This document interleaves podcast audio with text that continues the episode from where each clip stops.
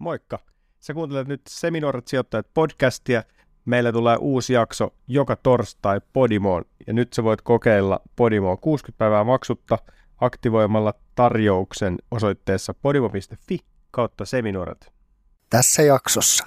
Sitten oli tämä Elon Musk. Siitähän me puhutaan joka jaksossa.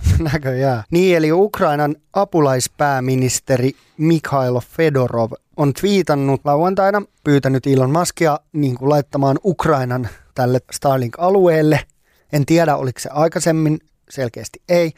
Niin, niin sitten meni 12 tuntia, niin Elon Musk twiittasi että Starlink service is now active in Ukraine. Vastauksena sille jätkälle. ei mitään Champin toivotuksia, ei mitään sille we stand with Ukraine, vaan se vaan vastasi Starlink service is now active in Ukraine. More terminals and route. Seminuoret sijoittajat podcast. Studiossa Joel Harkimo ja Jani Junnila.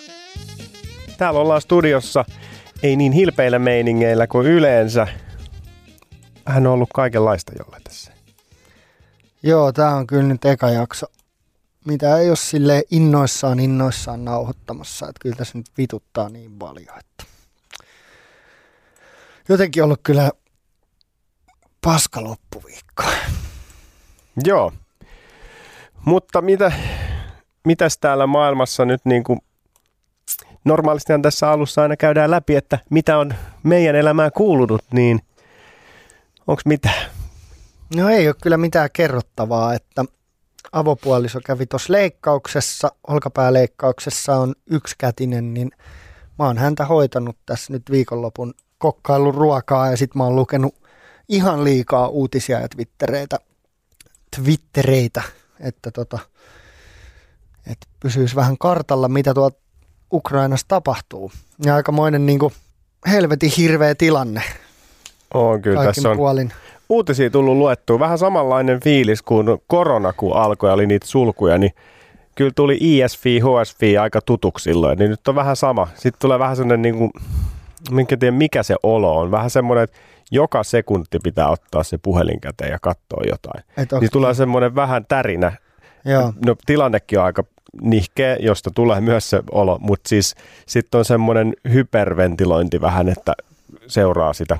Sinänsä tos pari päivää ennen kuin sota alkoi, niin Tesla ilmoitti, että tulee viikon myöhässä mun auto, niin alkoi harmittaa. Mutta sitten tota, nyt, nyt ei enää sinänsä harmita, että on tässä tärkeämpiäkin asioita. Niin, ei paljon kiinnosta, että koska Tesla tulee. Niin, kyllä.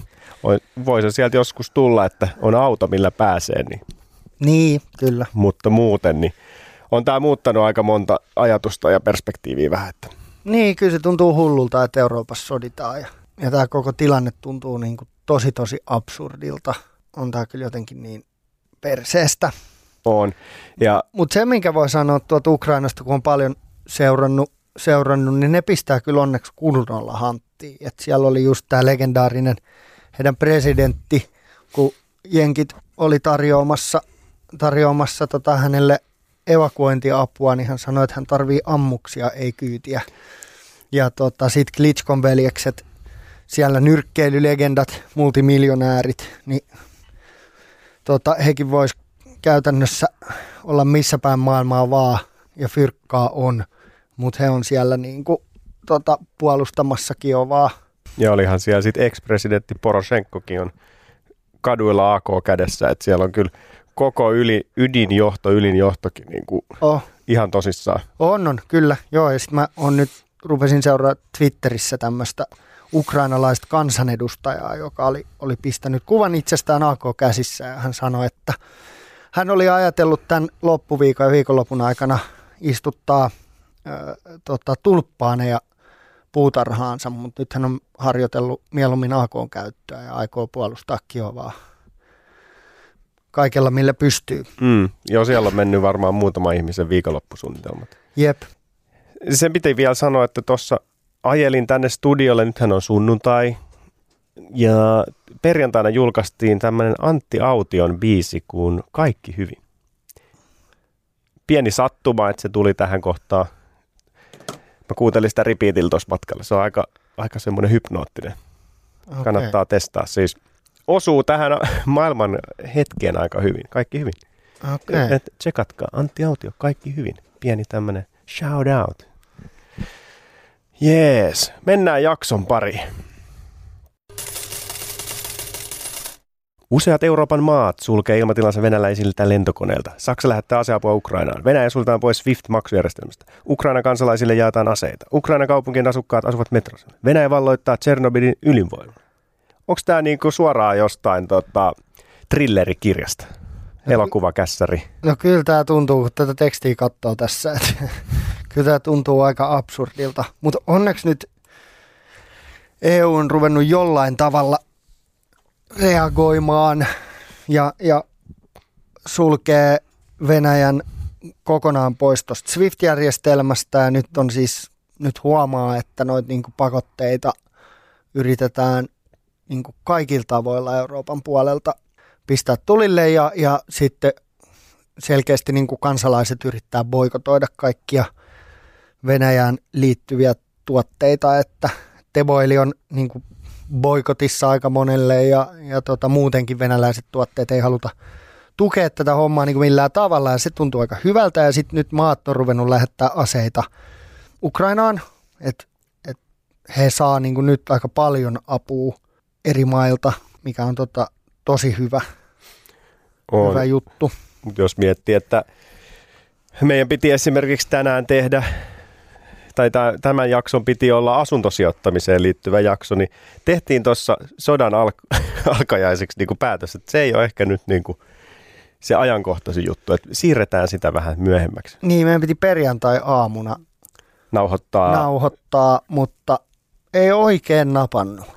Ja nytkin siis on sunnuntai, kun Niin, tätä nauhoitetaan. Tämä on niin- eka kerta, kun me nauhoitetaan sunnuntaina. Niin on. Joo, haluttiin siirtää tämä mahdollisimman lähelle julkaisua, että saadaan ajankohtaista tietoa tänne, mutta ei mulla ole ikinä ollut tällaiset kylmät väreet vittu.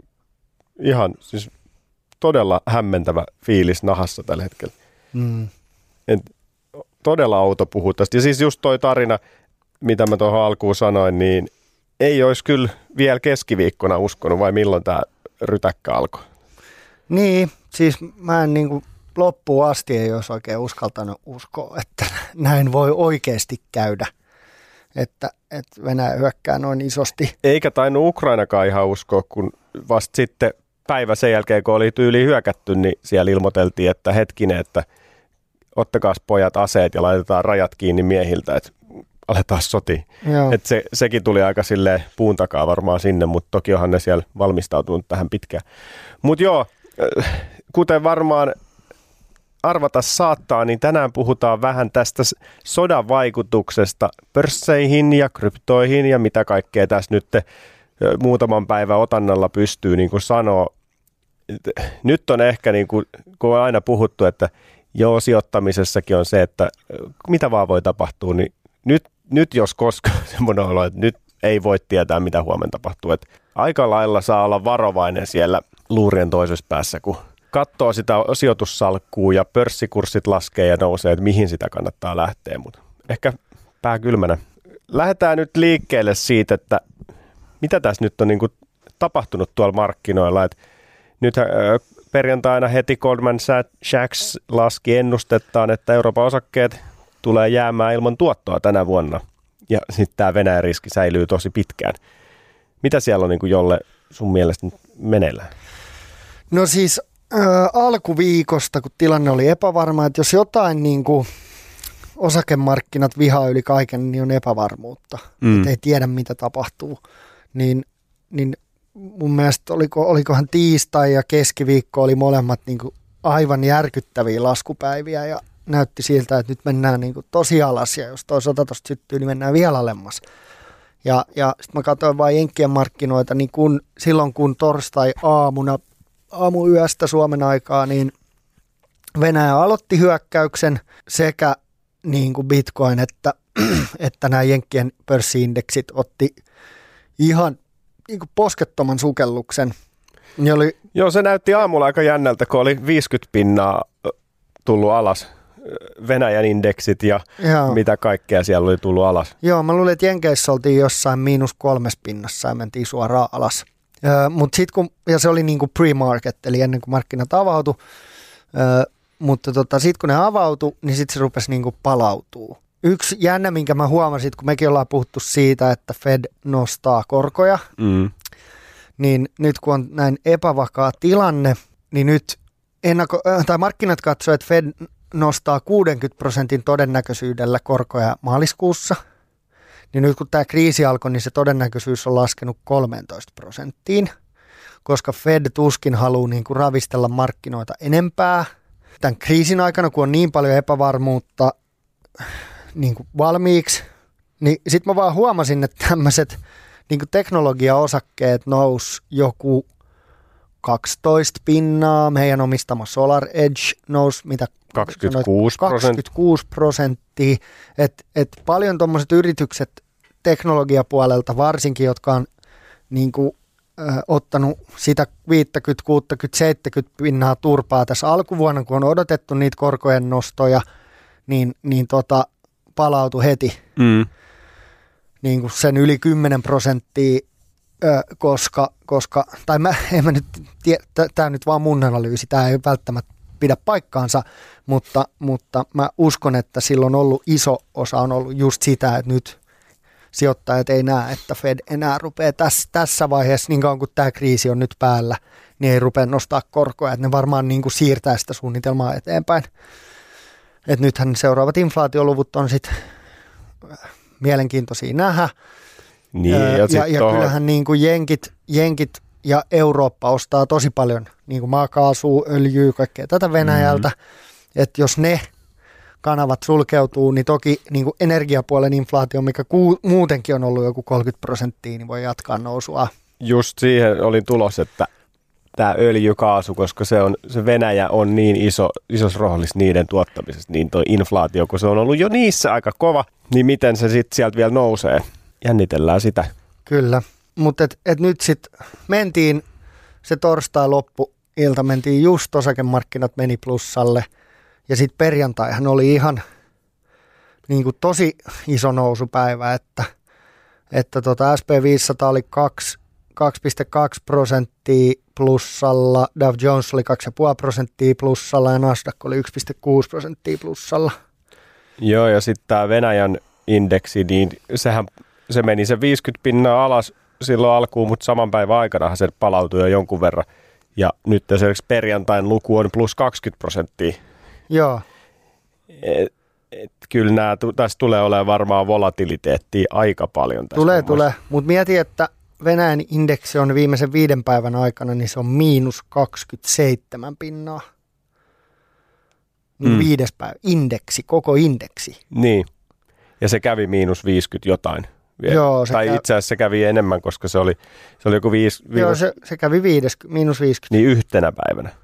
Mutta sitten kun siihen ottaa mukaan ne edelliset päivät, niin Joo. niin se on sukeltanut vielä enemmän, mutta neljässä tuhannessa pisteessä se oli vähän aikaa sitten ja nyt mennään reilus kahdessa tuhannessa. Joo, ja alimmillaan se kävi 1681. Joo. Mutta sitten jos katsoo kryptomarkkinoita, niin kyllähän Bitcoin, Bitcoin otti myös silloin torstaina aika hyvän dipin suoraan alaspäin. Mutta miksi jolle kryptot laskee, jos ei ne ole mukana tässä niin kuin normaali valuuttameiningeissä? No kyllä, kaikki. Onko se psykologista? Joo, siis Aina kun tapahtuu, niin sitten sit tota myydään vähän halvemmalla. Halutaan ero. Joo, kyllähän se on se epävarmuus. Ja kyllähän Bitcoin on nyt viimeiset kuukaudet käyttäytynyt enemmän kuin teknologiaosake. Et se ei ole vielä mikään irrallinen kulta 2.0. Mm. Tiedätkö, että et se käyttäytyy ihan omalla tavalla. Et kultahan on lähtenyt niin nousuun, kun Ja- Bitcoin on laskenut. Niin, Et, et vaikka se niin Bitcoinin inflaatiosuoja on se yleinen, yleinen keskustelu ja se yleinen niin narratiivi, niin, niin, tota, niin silti se enemmän on nyt käyttäytynyt kuin teknologiaosake. Mutta kyllähän se on sitten, se kävi tuossa niin 34 ja puolessa ja on se nyt, nyt tällä hetkellä 38 700, että se on ottanut niin pienen hypyn takaisin. joo näyttää Että nyt. ei siellä nyt mikään suuri suuri katastrofi vielä ainakaan ole. Toki siitä puuttuu niin kuin 30 tonnia vielä sieltä huippuhinnasta, että onhan se silleen tullut, tullut alas. Mm. tosi paljon, mutta, mutta tota, se ei liity niin kuin varsinaisesti näihin toimiin, mitä tässä on nyt tapahtunut. Niin, Mut, se on enemmän ollut sit sitä inflaatioa ja just sitä, että se on käyttäytynyt kuin teknologia mm.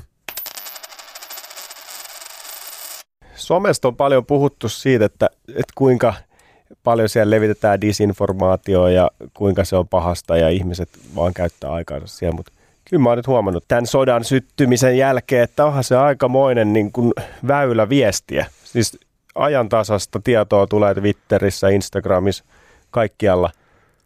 Niin, siis siellä pitää vaan olla tosi tosi lähdekriittinen ja yrittää tsekkaa, että mistä se informaatio on, ettei vaan usko kaikki twittejä, mutta mut jos jotain, tai mikä on niinku super super hienoa ja positiivista, niin jos yksi asia, mikä on ollut niinku somen voima näissä, tai tämän tota, sodan aikana nyt kun Venäjä on tuonne hyökännyt, niin kuinka paljon se oikeasti hitsaa ihmisiä yhteen. Mm. Tiedätkö, että et koko niin kuin, Twitter on nyt täynnä niin kuin, sympatiaa ja tukea ja, ja myös, myös ihmiset niin kuin, vaatii asioita siellä, on se sitten valtioilta tai yrityksiltä tai, tai EUlta ylipäätään, niin, niin aika jännä, miten, miten tämmöisessä niin kuin modernissa sotatilanteessa, niin, niin kuinka paljon toi some edesauttaa. Sitten kun miettii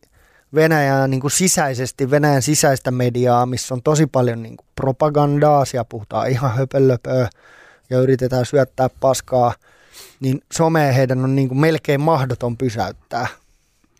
Paitsi jos he haluavat sen yrittää pysäyttää. Niin, mutta sitten se käytännössä on sama kuin Kiinassa, että suljetaan internet. Niin. Ja, ja mä en tiedä sitten, miten Venäjän kansa reagoi siihen, jos heidät, heidät suljetaan länsimaailmasta mm. niin kuin Mut, pois tai tämmöisestä vapaasta niin kuin informaatiosta. Että et pystyykö ne oikeasti tekemään niin ilman, että kansa nousee vielä enemmän niin kuin hallintoa vastaan.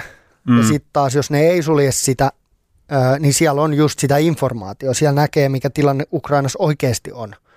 Ja, ja siellä on niinku huikea, mä en tiedä näitsä, mutta Ukrainan presidentti Zelenski, joka nyt on, on, on jäänyt tuonne Kiovaan, niin hän teki tämmöisen yhdeksän minuutin videon venäjäksi, kun hän puhuu myös venäjää. Teki venäjäksi yhdeksän minuutin videon, missä hän puhuu Venäjän kansalle ja kertoo niin tästä tilanteesta ja vetoo Venäjän kansan apuun, koska Venäjän hallinto ei kuuntele. Niin se on kyllä aika niin kuin, tota, kylmiä väreitä ja tunteita herättävä pätkä.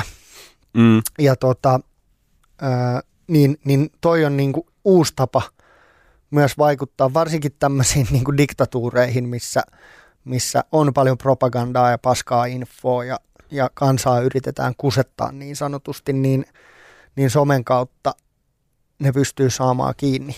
Niin. Ja ne pystyy niin kuin löytää niitä venä, venäläisiä, niin mä luulen, että, että Venäjän kansa ei kyllä hyväksy tätä tilannetta. Että kyllä tämä nyt pitää vaan toivoa, että on niin kuin Putinin loppu, että toi hyökkäys ei onnistu, Ukraina pystyy puolustautumaan ja, ja, tota, ja Venäjän kansa ei kauaa kattele sitä jätkää. Mm. Hän on kyllä tehnyt hyviä suojauksia siis viime vuosina siihen, että miten häntä pystytään sieltä syökseen vallasta ja nyt on huhuja, että ottaa kuolemantuomiot myös takaisin käytäntöön siellä, että, että jos sä kaduilla vähän liikaa huutelet, niin, niin mutta siis tämä niinku someasia vielä, että jos ne sulkee niinku Twitterin, sitten IG, Facebookin sun muut, niin sitten VPN avullahan sä varmaan pääset käyttämään niitä. Mm. Et joskus 2008, kun se oli, kun mä reissasin Aasiassa, niin Vietnamhan oli sulkenut silloin kaikki nämä kaikki nämä, eli silloinhan ei ollut muut kuin Facebook, mutta siellä ei päässyt suoraan Facebookiin, kun menit nettikahvilaan, niin ei päässyt Facebook.comiin, mutta piti mennä niin kuin light.facebook.com, niin sitten sä pääsit. Eli ne oli sulkenut sen niin kuin perussivusto, mutta siitä oli tehty kevennetty versio, okay. jota ne ei sitten ollut osannut sulkea, niin siellä piti jo silloin kikkailla, että kyllähän nykypäivänä varmaan pääsee tuonne, mutta mut kyllähän toi kertoo siitä, että tuosta somen vaikutuksista, positiivisista vaikutuksista – että Putin on miettinyt, että se pitää sulkea, koska se, siellä levii liikaa vaarallista tietoa hänelle. Hmm. Sitten oli tämä Elon Musk, Siitähän me puhutaan joka jaksossa. Näköjään. Se, se liittyy kyllä moneen. Siellä oli pyydetty Elon Muskiltakin apua ja Starlinkiltä. Niin, eli Ukrainan apulaispääministeri Mikhailo Fedorov on twiitannut lauantaina, että Elon Musk, while you try to colonize Mars, Russia try to occupy Ukraine. While your rockets successfully land from space, Russian rockets attack Ukrainian civil people. We ask you to provide Ukraine with Starlink stations and to address sane Russians to stand. Eli tämä on tämä Starlink, siis satelliitti-internetjärjestelmä, mitä Joo, Elon on ollaan- touhunnut pitkään. Joo, me ollaan siis puhuttu, puhuttu siitä, se on SpaceXin, SpaceXin alla oleva projekti, jossa lähetetään 10 000 pikkusatelliittia. Äh, 42 000 satelliittia. 40, ai, okei. Okay. Jostain mä muistaakseni, että se oli No, 10 000. jenkit on hyväksynyt nyt 12 000 niitä. Okei, okei. No viimeksi, no joo, mulla onkin puoli vuotta vanha tieto. No niin se ei, mutta he on niinku laittamassa äärettömän ison määrän pieniä satelliitteja, jotka luo nettiyhteyden koko maapallolle. Se on aika hauska, hauska ajatella, että koko maapallo on sen jälkeen niin kuin wifi-verkko. Niin, niin tota, ja se on käytännössä jo, käy, käytössä jo niin kuin pienemmällä määrällä satelliitteja, että se on vielä globaali. Niin nyt sitten tämä apulaispääministeri on pyytänyt Elon Muskia ö, niin kuin laittamaan Ukrainan tälle tota Starlink-alueelle. En tiedä, oliko se aikaisemmin, selkeästi ei.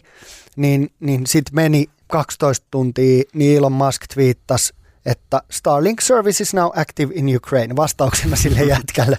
ei mitään tsempin toivotuksia, ei mitään sille we stand with Ukraine, vaan se vaan vastasi Starlink service is now active in Ukraine. More terminals and route. Ni, niin, tota, niin se pisti hösseliksi eikä, eikä lätissy mitään turhia, vaan, vaan rupesi heti auttaa Ukrainaa. Niin toi on kyllä aika huikea. Mutta tämähän menee tuohon äskeiseen keskusteluun somesta, siis niin kuin, että siellä somessa pyydetään ja siellä tapahtuu. Et kyllähän tuolla, kun suurin osa maailman väestössä on nykyään jossain somen vaikutuksen piirissä, niin siellä se viesti kulkee aika liukkaasti. Niin ja toi on, toi on tota, nyt mun pitää sanoa, että nyt me ollaan puhuttu aika monista asioista tässä podcastissa tässä niin kuin reilun vuoden aikana, mutta nyt tulee semmoinen aika, kun mä puhun asiasta, mistä mä ymmärrän kaikista vähiten. Mutta tuntuu siltä, että Venäjä yrittää ö, niin tämmöistä cyberhyökkäyksiä tehdä aika paljon. Mm. Ne sulkee nettisivuja, ne sulkee yhteyksiä ja jengi on Twitterissä kirjoitellut, että välillä kaupungeissa niin nettiyhteydet toimii tosi huonosti ja, ja ei, ei niin pysty käyttämään ö, nettiään. Niin, tota, niin kyllä tuo aika hoikea. Mun on vaikea, tai mä, en- mä en tiedä, mutta mun on vaikea nähdä, että pystyykö Venäjän hallitus sulkemaan niin Starlinkia. Että et antaakohan Elon Musk tällä hetkellä niin Ukrainalle netin, mihin Venäjä ei pysty vaikuttaa. En Mm. tiedä, mutta voisi tuntua siltä, että, että, niinku, että tuskin ne pystyy niinku Starlinkin satelliittijärjestelmää sulkemaan tai pistää offline. Mm. Niin tämä on myös iso asia silleen, että, että kyllähän niinku informaatiosodankäynti ja se, että, että luodaan paniikkia ja kaaosta ja niinku tietämättömyyttä, niin se on yksi iso osa varmasti Venäjän taktiikkaa, mutta, tota, mutta jos tämä on niinku ratkaisu, mä en tiedä onko tämä, mutta jos tämä on ratkaisu niinku siihen, että nyt Ukrainalla informaatio kulkee, mihin Venäjä ei pysty vaikuttamaan, niin se on aika kova juttu. Mutta tarkoittaako tämä Starlinkin olemassaolo nyt sitä, että mä oon saanut kuitenkin valtiolta koulutuksen äh, tämmöiseksi kaapelimieheksi. Mä oon vetänyt sotatilanteessa vetäisin kaapelia, minkä kautta sitten kulkisi data. Niin onko mun, mun työ nyt niin kuin turhaa sitten, että mua ei enää tarvita. Ai oot sä vetänyt niinku sanlapiuhoja niihin puuhun? Joo, siellä on kiivetty. niin onko tämä niinku Starlink vähän modernimpi versio sitten No, tässä? no mä veikkaan joo. Ja tota, nykyään kai, s- sanloi käytetään vielä jossain, mutta tota, mut, mut kai sekin on siirtynyt. Mun veli on, on, on tota, viestimies. Niin, Tai mäkin olin vi- viestimies. Joo, Mm. kävi viesti rukin itse asiassa Oho. just. Ja, tota, ja hän kertoi, että nykyään heillä on tämmöisiä viestikontteja, Okei, okay. mistä oikeasti niin kuin lähtee tieto. joo. Että ne ei enää vedä. Mä muistan, kun mäkin kävin, kävin kymmenen vuotta sitten, sitten tota, armeijan, niin siellä vedettiin sanlapiuhaa. Piti olla puu, joka mikä 50 metri jotain. Mm. Niin, että siihen ei tule niinku liikaa kiristystä, että pysyy siinä puussa, niin kyllä se tuntuu vähän, että näilläkö myö taistellaan sitten, että vedetään tuommoisia piuhaa. Mutta nehän on hyviä, koska niitä ei ainakaan pysty kräkkäämään. Niin, Tai tiedätkö silleen, että sun pitää päästä sinne piuhalle. kyllä. Että semmoisen lähi, jos pitää viestiä niin kuin vähän ly- pienemmälle Niin. alueelle, niin se voi vieläkin olla ihan hyvä. Niin kyllä, just näin. Mutta joo, todella outoa, että me puhutaan täällä jostain sodasta. Silloin kun itse ollut Intissä, niin ollut vähän silleen, no, että tämä on nyt tämmöinen joke. Siis sinänsä, että eihän tässä nyt mitään tapahdu. niin. Ja nyt, nyt sitten vähän jo mietitään, että jaha, Niin, kyllä tätä on niin Suomelle mielenkiintoinen tilanne, että mitä me tehdään nyt. Ja kyllä mulle, mä oon ollut, mä tein mun ekat eduskuntavaalikampanjan 2015 ja silloin mä oon ollut niin tosi positiivinen sille, että Suomi tekisi kansanäänestyksen tai neuvottelisi NATO-jäsenyydestä tai tiedätkö, silleen, että on aina ollut ihan NATO-positiivinen, mutta kyllä tämä on nyt näyttänyt viestin silleen, että ei meillä ole mitään turvatakuita, ei meillä ole mitään, mitään oikeastaan, mihin me pystytään luottaa, mm, että, että, tota, että jos Venäjä tolleen hyökkää vanhaan neuvostotasavaltaan, joka on vielä niin kuin heidän naapurinsa ja ystävyyskansa ja siellä on niin kuin paljon sukulaisia niin kuin molemmilla puolilla rajaa, niin, niin, tota, niin tuntuu jotenkin hullulta, että miksi, meil, miksi he ei tulisi tänne, jos he haluaa. mm, joo. Pakko. Ei nyt ehkä kannata liikaa lähteä analysoimaan, mutta Ei, ei, kyllä tämä on niinku herkkää aihetta ja kaikissa on puolensa.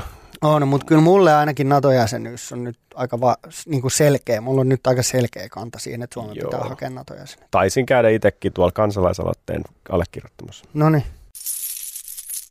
Niin, Venäjällähän on myös suomalaisia yrityksiä ja siellä on uhkailtu aika kovaa ääneen kanssa Putinin toimesta, että jos heitä kiusataan, niin sitten heidän maalla olevia asioita vähän häiritään. Niin siellä on uhkailtu, että voidaan viedä kaikki heidän tonteilla olevat asiat, voidaan takavarikoida ja ihmisiä vähän vangita ja mitä kaikkea. Tämä voi mennä aika hurjaksi vielä. Joo, joo. Siellähän on niinku Fortumilla on tehtaat, siellä Nokia renkaat, sit Nurminen Logistics, Neste ostaa mun mielestä 30 pinnaa niiden raakaöljystä, tulee niinku Venäjältä. Joo. Kyllä toi niin kun esimerkiksi Nokian renkaat, kun ne viime kesänä fiilisteli, että siellä on nyt uusi hieno rengasvarasto siellä Venäjällä, niin, niin onkohan renkaat vähän kanissa nyt siellä? No varmasti joo, et en osaa niinku sanoa, mutta käsittääkseni kun, kun venäläisille pistetään pakotteet ja jos heidän omaisuutta ruvetaan takavarikoimaan Euroopassa, niin he takavarikoi kyllä sitten eurooppalaista omaisuutta Venäjällä. Et pistää niinku samalla mitalla takaisin. Et kyllähän se aika selkeä, kun puhutaan vähän, seuraavaksi puhutaan vähän Finnairista ja Venäjän ilmatilasta, niin kyllähän Venäjä yrittää kostaa Euroopalle kaikki pakotteet, mitkä, mitkä tota laitetaan. Mm. Ihan niin kuin oletettavaa totta kai puoli ja toisin, mutta Fortuminkin niin kuin kurssista on sulanut aika paljon tässä viime kuukausina. En tiedä, onko se johtunut mistä, mutta nyt tietysti kun sota alkoi, niin sieltä tultiin taas muutama, muutamat prosentit alas, että ollaan tosta, jos ollaan oltu vuoden vaihteessa semmoisessa 30, doll- 30 eurosta, niin nyt ollaan vähän alle 20 euroa per osake Kyllä. logistiikkayhtiö Nurminen 3. maaliskuuta on tulossa tulosjulkistusta viime vuodelta. Ja he, siellä siis niin kuin kolmasosa yhtiön liikevaihdosta tulee Kiinan ja Euroopan välisestä Venäjän kautta kulkevasta rahtijunaliikenteestä. Voi olla, että siellä tämä vuosi on vähän tiukka. Joo, kyllähän tämä vaikuttaa ihan äärimmäisen moneen firmaan. Siis on, on tietysti näitä suomalaisia firmoja, jotka toimii Venäjällä ja no, tosi moni firma maailmassa on kytköksissä jollain tavalla Venäjä, kun he nyt sattuu olemaan aika iso valtio tuossa. Ja nyt sitten on just näitä estoja tullut, niin siellä on estetty isoja arvopapereita, minkä kaupankäynti ei voi enää käydä, on Gazpromi, Lukoilia ja äh, Nordisk Nikkeliä, Sperbankkia, kaiken näköisiä Yandexeja. Et jos sulla on niitä osakkeita, niin ne on vähän kanissa nyt.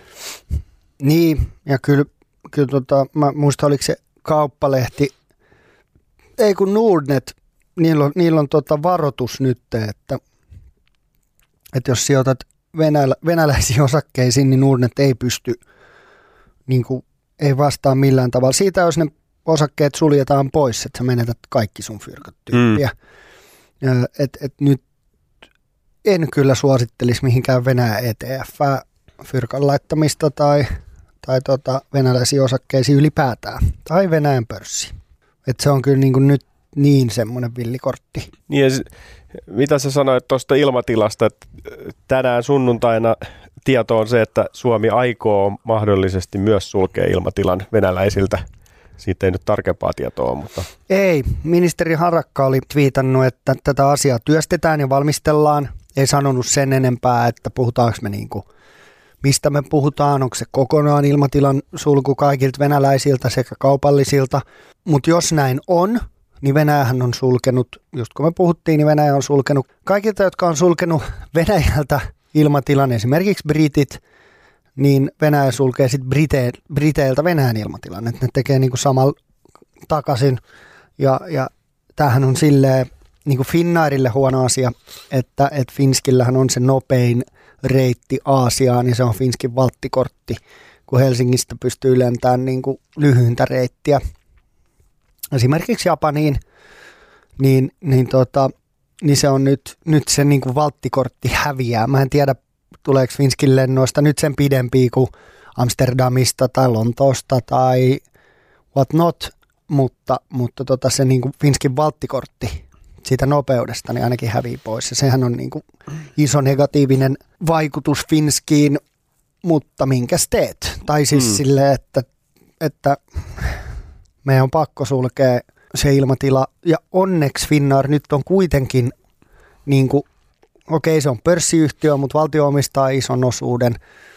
Joten jos, jos valtio niin kuin päättää, että ilmatila suljetaan, niin se vaikuttaa Finnairin liiketoimintaan tosi isosti, niin valtio pystyy sitten jeesaamaan Finnairia isosti, mm. jos, jos tota, hommat kusee. Polttoaineen hinta noussut, reitti pitenee, aikaa menee kauemmin, pitää karsia lentoja. Niin siinä varmaan pieniä muutoksia tulee. Mutta mut tämä nyt on semmoinen tilanne kaiken kaikkiaan maailmassa, että aika lysti, että niinku vähän kalliimmalla ja pidempään reittiin mennään sitten. Niin. Ja aivan sama. On, on.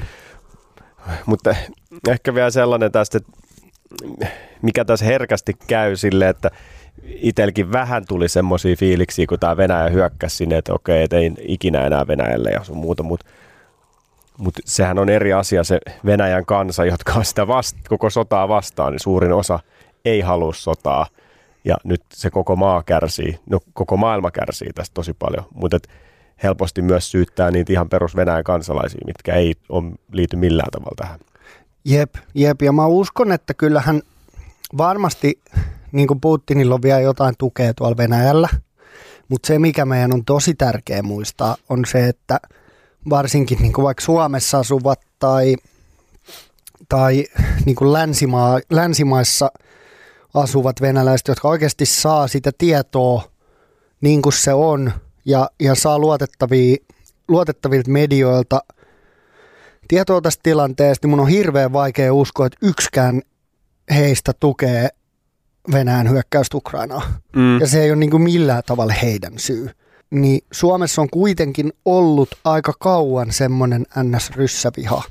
Sitä ei pidä kohdistaa niin kuin Suomessa asuviin venäläisiin.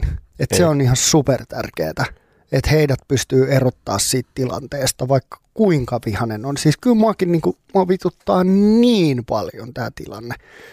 Ja Putinille on niin kuin pakko saada loppu ja se on niin kuin hirveetä nähdä, että Euroopassa vuonna 2022 tehdään ihan jäätäviä sotarikoksia. Mm. Niin se on niin kuin todella sydäntä särkevää ja se saa niin kuin vihan nousemaan, mutta pitää vaan muistaa, että miten sen vihan kanavoi.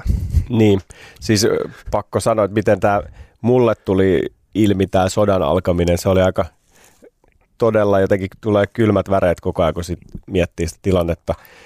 Me oli naapurin kanssa kolaamassa lunta meidän pihalta tämmöinen paritalo pihapiiri, missä on muutamia niitä taloja, niin on tämmöinen venäläin, venäläis-ukrainalainen pari. Mies on venäläinen ja vaimo on Ukrainasta. Niillä on vuoden vanha lapsi siellä ja kolattiin sen kundika lunta ja sitten juteltiin siinä jotain ja varmaan puhuttiin Tesloista tyyliin ja sitten sit se vaimo tulee yhtäkkiä sieltä kämpästä aivan zombina ei pystynyt puhua oikein, mitä yleensä on sellainen iloinen, räiskyvä, niin kuin, tosi sosiaalinen ja sitten se tuli siihen meidän viereen ja tuijotti vaan vähän niin kuin ohi tyhjyyteen ja sitten pystyi sanoa englanniksi, että, että Venäjä on tainnut hyökätä nyt Ukrainaan. Sitten me molemmat ollaan siitä, että what? Että ei ole totta. Ja sitten se vaan niin kuin oli tosi sellainen, tuijotti vaan tyhjyyteen ja pudisteli päätä ja oli silleen, että, että mitä ihmettä. Että ne on siis, se on siis kotosi sieltä Luhanskista ja sanoi, että edellisen päivänä äiti oli saatu heille vierailulle, että, että ne oli saanut sen sieltä pois. Ja, ja tämä oli siis silloin, milloin tämä nyt alkoi tiistai keskiviikko, kun illalla Putin piti sen tiedotustilaisuuden, että just se pitäjä, missä hän on asunut ja se mummu on siellä ö, syntynyt ja kaikkea, niin ilmoitetaan, että tämä on jotain ihan muuta aluetta, mitä se oikeasti on ollut. Niin se oli vähän sellainen, mitä ihmettä. Ja just eilen juteltiin sen naapurin kundin kanssa, että, että mikä tilanne, niin ne yrittää saada. Että ne on luvannut, että jos tänne asti pääsee, niin voi asua sitten niiden luona, niin kuin sukulaiset. Ja, mutta toki miehethän sieltä ei enää pääse pois, mutta nimenomaan naiset ja lapset, mitä siellä on, niin ne koittaa saada. Ja sanoi, että jos tarvii jotain jeesiä, niin kysy sitten vaan. Niin. Mutta todella jotenkin, siis koskettava koko se juttu, että aivan älytön. Niin.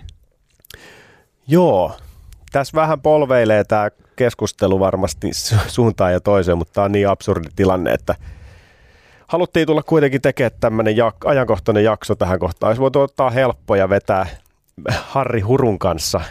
En piti puhua vähän asuntosijoittamisesta, mutta otettiin nyt tämmöinen ehkä vähän tärkeämpi aihe tähän kohtaan.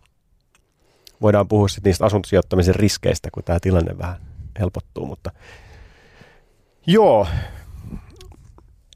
mutta oletettavasti meidän kuulijat siellä ovat sijoittajia ja heillä on jonkinlaisia kryptosalkkuja ja normisalkkuja, on rahastoja ja sun muita, niin kyllä varmaan niin kuin pää pitää olla kylmänä tässä. Niin kuin, että, että jos ne on vähän hakkaa punaisella, niin en tiedä kannattaako lähteä niin kuin suinpäin myymään, koska siis se eka päiväkin tässä, kun tämä alkoi, niin hirveä droppi, mutta päivä päättyi kuitenkin vihreänä. Ja nyt perjantain osalta kaikki pörssit vihreänä. Meilläkin on salkussa asioita, mitkä on niin kuin noussut ihan älyttömästi, missä ei mitään järkeä. Tämä pörssipsykologia on jotenkin todella häiriintynyt. Mutta varmaan just kannattaa vähän katsoa, että onko siellä semmoisia Venäjä-liitännäisiä, että mitä niille tekisi. Joo, ja siis tämä on samaa, mitä aina. Jatkaa vaan samaa taktiikkaa. Mm. Ostaa, säästää, ostaa indeksirahastoja, ETF ja osakkeita, mitä nyt, mm. mihin nyt ikinä sitten sijoittaakaan. Niin jatkaa vaan sitä samaa. Säästää, ostaa pitkäjänteisesti. Että jos tästä tulee iso droppi, niin saa halvemmalla.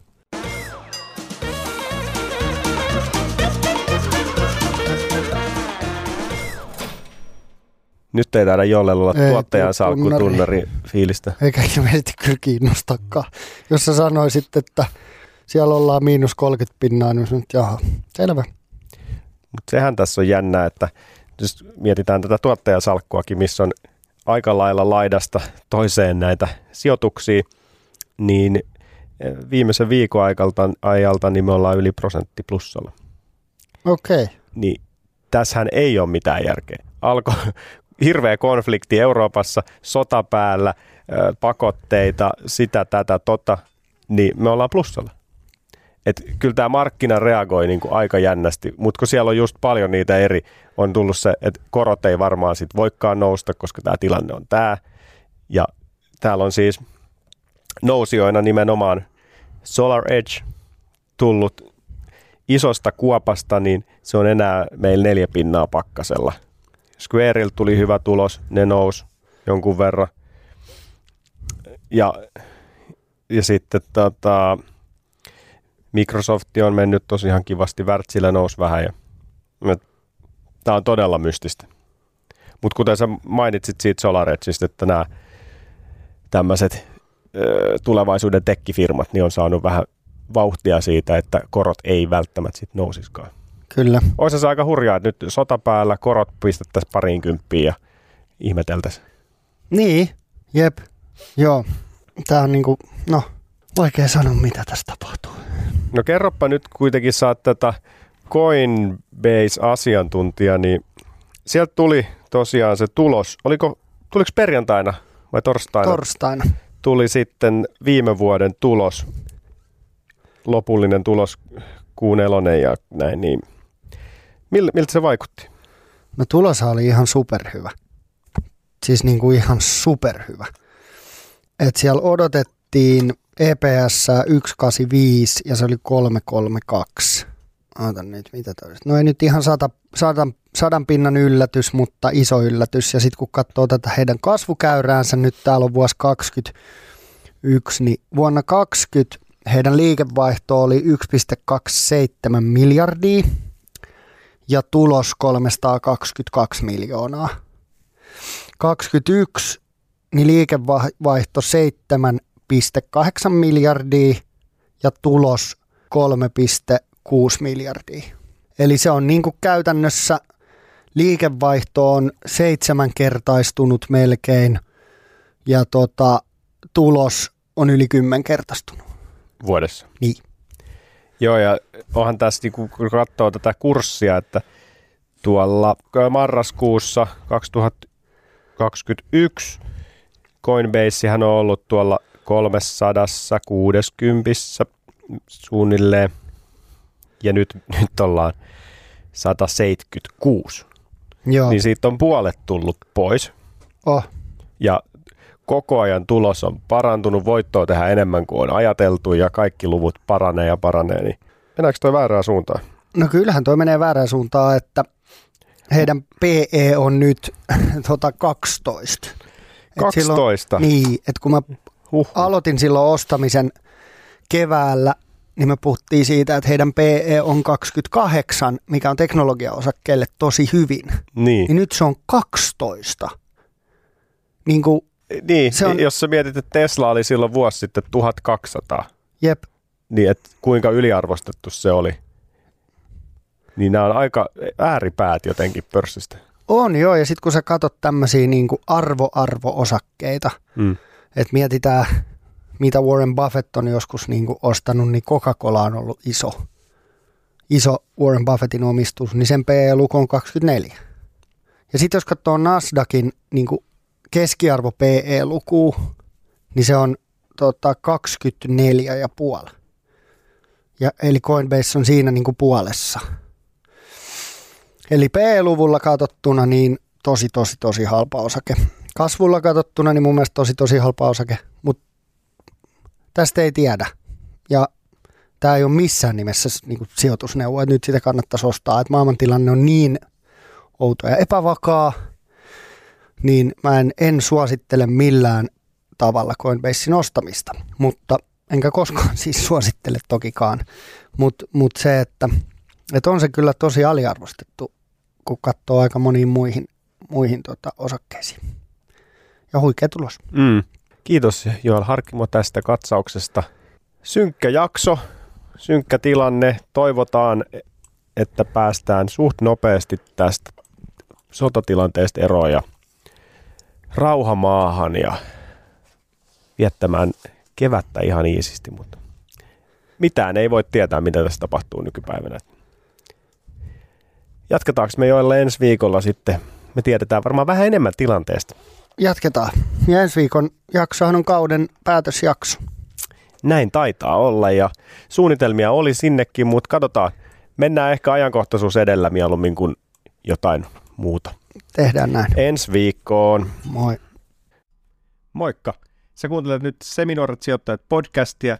Meillä tulee uusi jakso joka torstai Podimoon ja nyt sä voit kokeilla Podimoa 60 päivää maksutta aktivoimalla tarjouksen osoitteessa podimo.fi kautta seminuoret.